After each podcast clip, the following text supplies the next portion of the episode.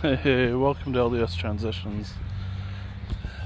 So today is the 15th of June 2021. Uh, in recent news, uh, David Archuleta came out as LGBTQIA+. Uh, so sounds like he came out to family as being gay several years ago. And then uh, is part of that discovery uh, looks to indicate to being uh, bisexual and then uh, onto asexual. So it's uh, you know it's a journey. It's not like hey, it's not a binary. you know, you, someone in that situation is figuring out exactly where they are, and there's a large spectrum you know, each person's their own individuality with different complex pieces, right? Biology, genetics, um, environment, uh, beliefs, etc., etc. It all complicates uh, one's uh, place in this world, our perceptions, how we are perceived uh, our own perceptions, um, and on and on. So, uh, you know, if you can hear, the birds are uh, really talking it up right now. It's fun to hear them. And cicadas, for whatever reason, are not right here in this area. Uh, but I, I hear they're awful just like 30 minutes away, so it's kind of interesting. Uh, the uh, uh, I had a life lesson that I'm learning.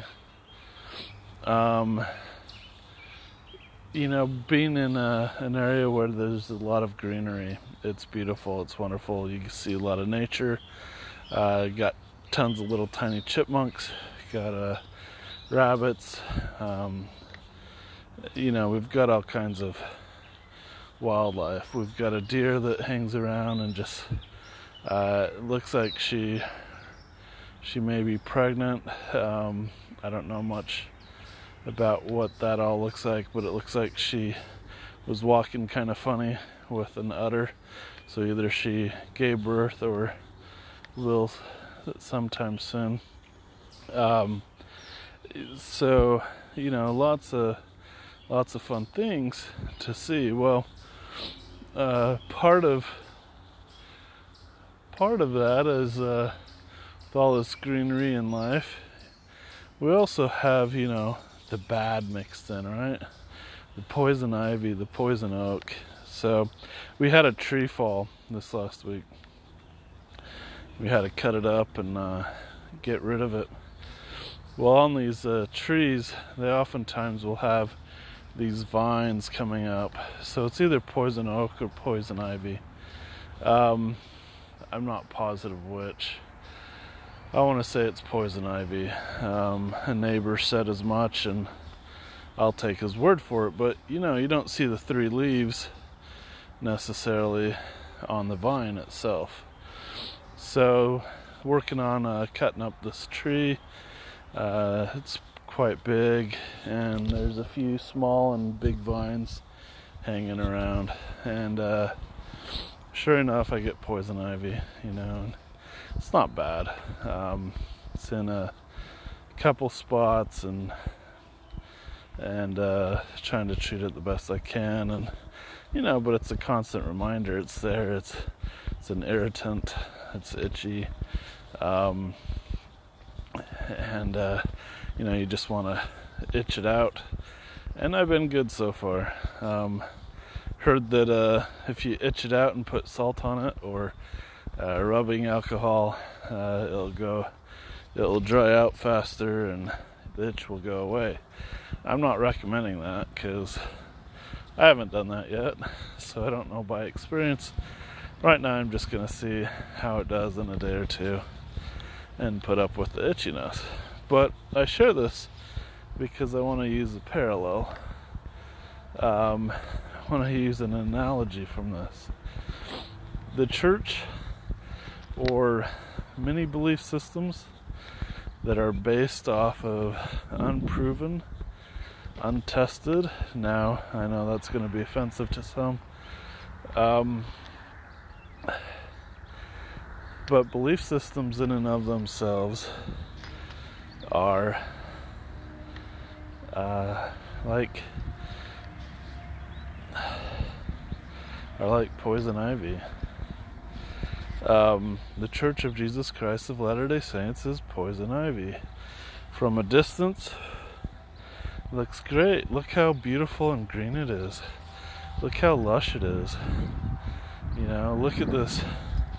You know, how it grows up on houses, how it grows up on trees, you know, how it spreads out. just gives us nice, nice, lush look to it especially if you're in the desert, right? um, you know, it's like, hey, it's green. Um, green's good, right? So, with that perception, it's also an irritant. And you can't, if you're to mess around with it, it's to get on you. It's to hurt you at some point. Um, some people are less affected by it than others. Other people, they get it and that's bad. Um, some people, they get it on their skin, and for whatever reason, it's not that much of an irritant. Um, so, why do I share that? You know, I come from a binary narrative, and I'm rejecting the binary narrative. I don't believe in a binary narrative. I don't believe in a heaven and hell. I don't believe in a fear based reward system. Um, I reject all that. Um, I believe in either a God that's unconditional or no God at all. Um, now, it's like, whoa, whoa, whoa, whoa, whoa. You know, hey, if if you've got a kid that's a drug addict, you're just not to give them everything they want, right? Well, of course not, but it doesn't change your love for them, right? It doesn't mean that you're to trust them, doesn't mean that you're going to give them everything they need. Um, there's a responsibility there. And so it's like, well, that's how that's how God works. It's uh, you know, God gives His laws and you know, if you're not willing to obey, it's like it's one thing to willfully disobey because you're an addict and you've got other issues going on, right?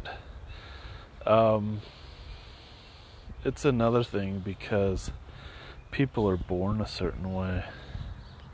Doesn't mean that the addict is bad, it just means you have to work with them differently. But because someone's born a certain way, someone has has a given skin color. Uh, you know, African Americans, the church has disavowed the curse of Cain. But yet we grew up with that shit. They have disavowed it, but yet they won't disavow the the idiocracy of the LGBTQ community as being born the way they are. That it's not a punishment from how they lived. It's it's not because of some trial. You know, it's like give me a break. Don't you see the don't you see the parallels? It's like you go and disavow uh, a doctrinal basis that you had taught for years on the the whole curse of Cain type crap. And now all of a sudden you abandon that and you say, you know, hey, it's it's not what we used to believe or we disavow our prior beliefs.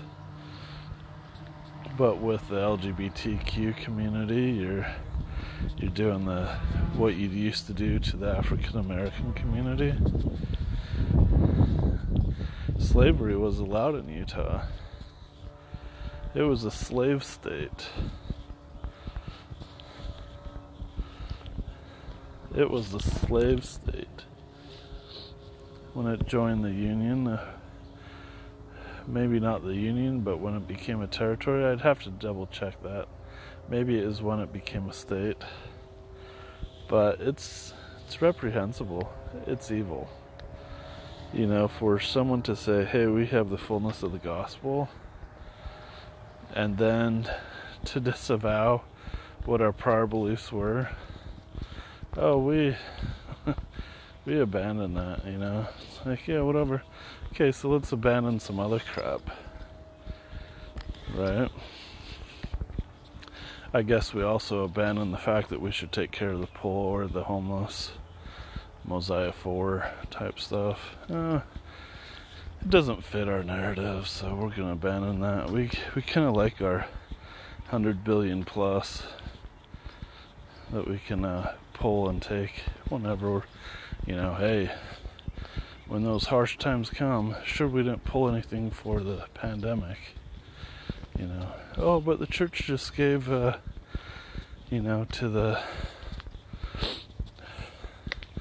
$10 million this last week to help um, give resources for black community. And I, I didn't read enough into it to, um, to give an educated response as to what it is. Uh, but that's another thing that came out. I'm like, 10 million. My hell, that's nothing. 10 million's like throwing your pennies out the door when you're driving a Lamborghini. You're like, here you go. Enjoy. You can do so much more. So, the whole reason for bringing up the poison ivy stuff you're going to run into these type of things regardless of your situation. You may not be Mormon. You may have grown up without religion, but you're going to run into these communities, these organizations, these belief structures that are going to be poison ivy in your life. And it is what it is. Yeah, poison ivy can be beautiful uh, it adds to the greenery, right? Uh, but you play around in it and it's going to affect you. So it's not about the fact that you got it on you.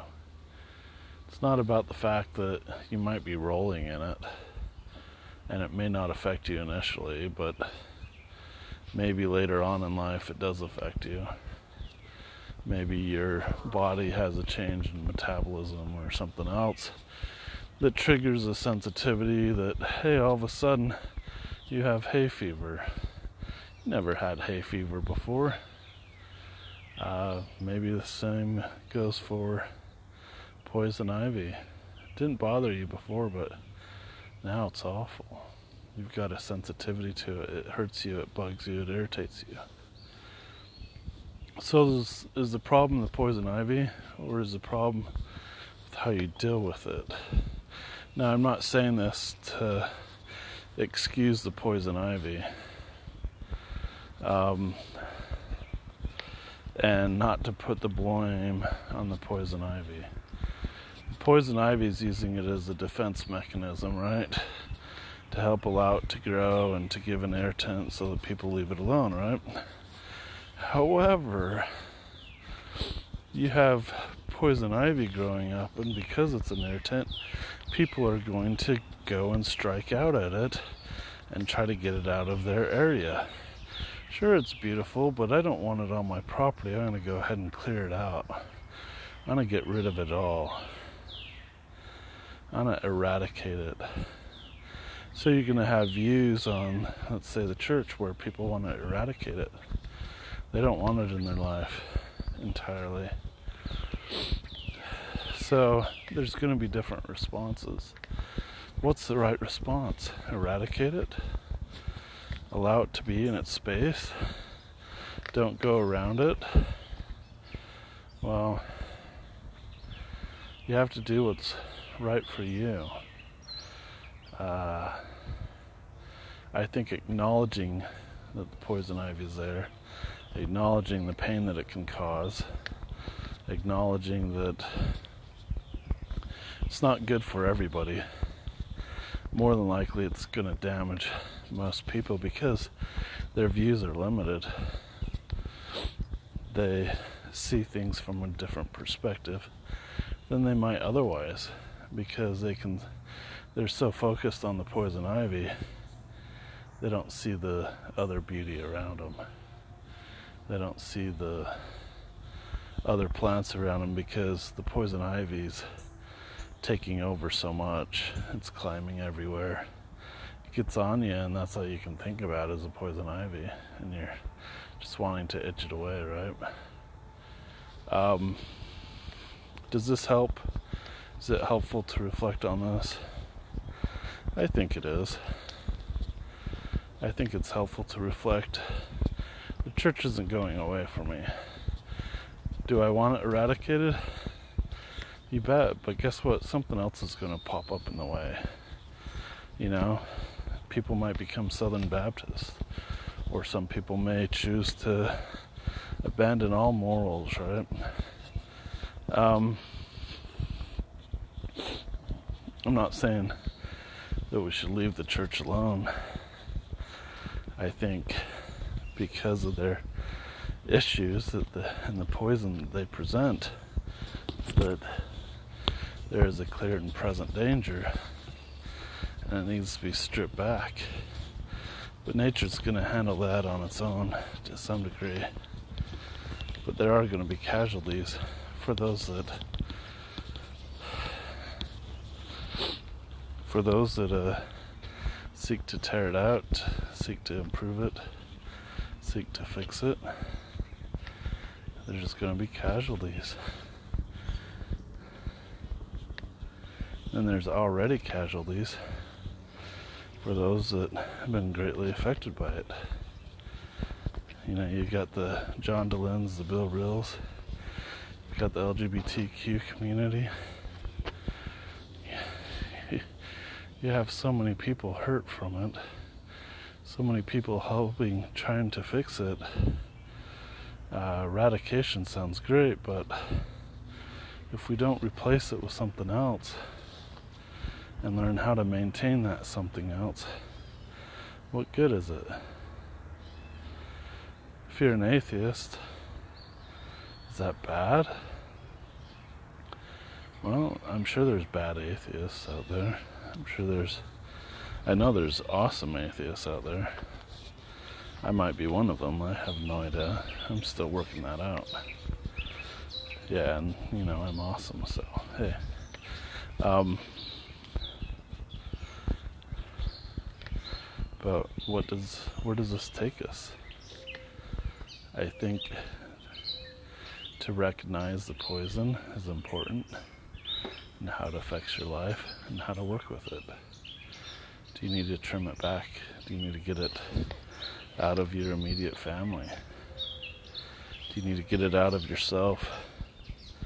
And then be cautious with how it uh, enters into your life you know, I'm reading scriptures and having prayer with my wife, my family. Um, so the ivy's everywhere. Um, but we're we're only doing Zoom church right now, so it's not so bad. I don't really have to glove glove up much. Um, what I'm doing isn't really affecting my my capacity going to church, that's where I have to glove up. That's where I'm taking a lot of caution.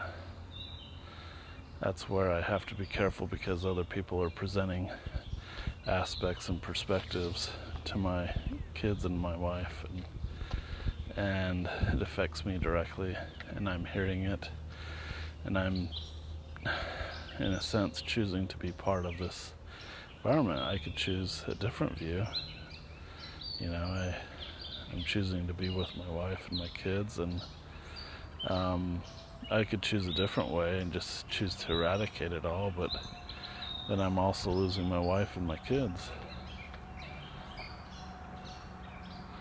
So it's a matter of pruning it back and being cautious, watching my heart, that it's protected, watching my mind that it's protected, using reflection to handle it? Maybe. Does that mean I have the answers? Hell no. Does that mean I'm healthy? Hell no. But what's healthy? Uh, how do you measure that? Um, you can be healthier. I'm healthier than I was six months ago. Does that mean if some big thing happens that uh, that I'll be healthy still or healthier? No. But taking time to reflect on it is huge. Taking time to reflect on how it is affecting me. You know, if if you're going to work with the IV, you need to be aware of it. You need to wear the proper protection and when you're handling it with gloves or not, you have to remember to wash your gloves, right? Because next time you put them on, you start wiping your face when you're sweating stuff. Next thing you know, you have ivy from last fall as you're weeding your garden, right? It's still around you. The effects of it are long lasting. So, lesson the church is poison ivy. And you have to use caution with any belief system. Use caution with your reflection. Be safe. Take care, my friends. Be kind.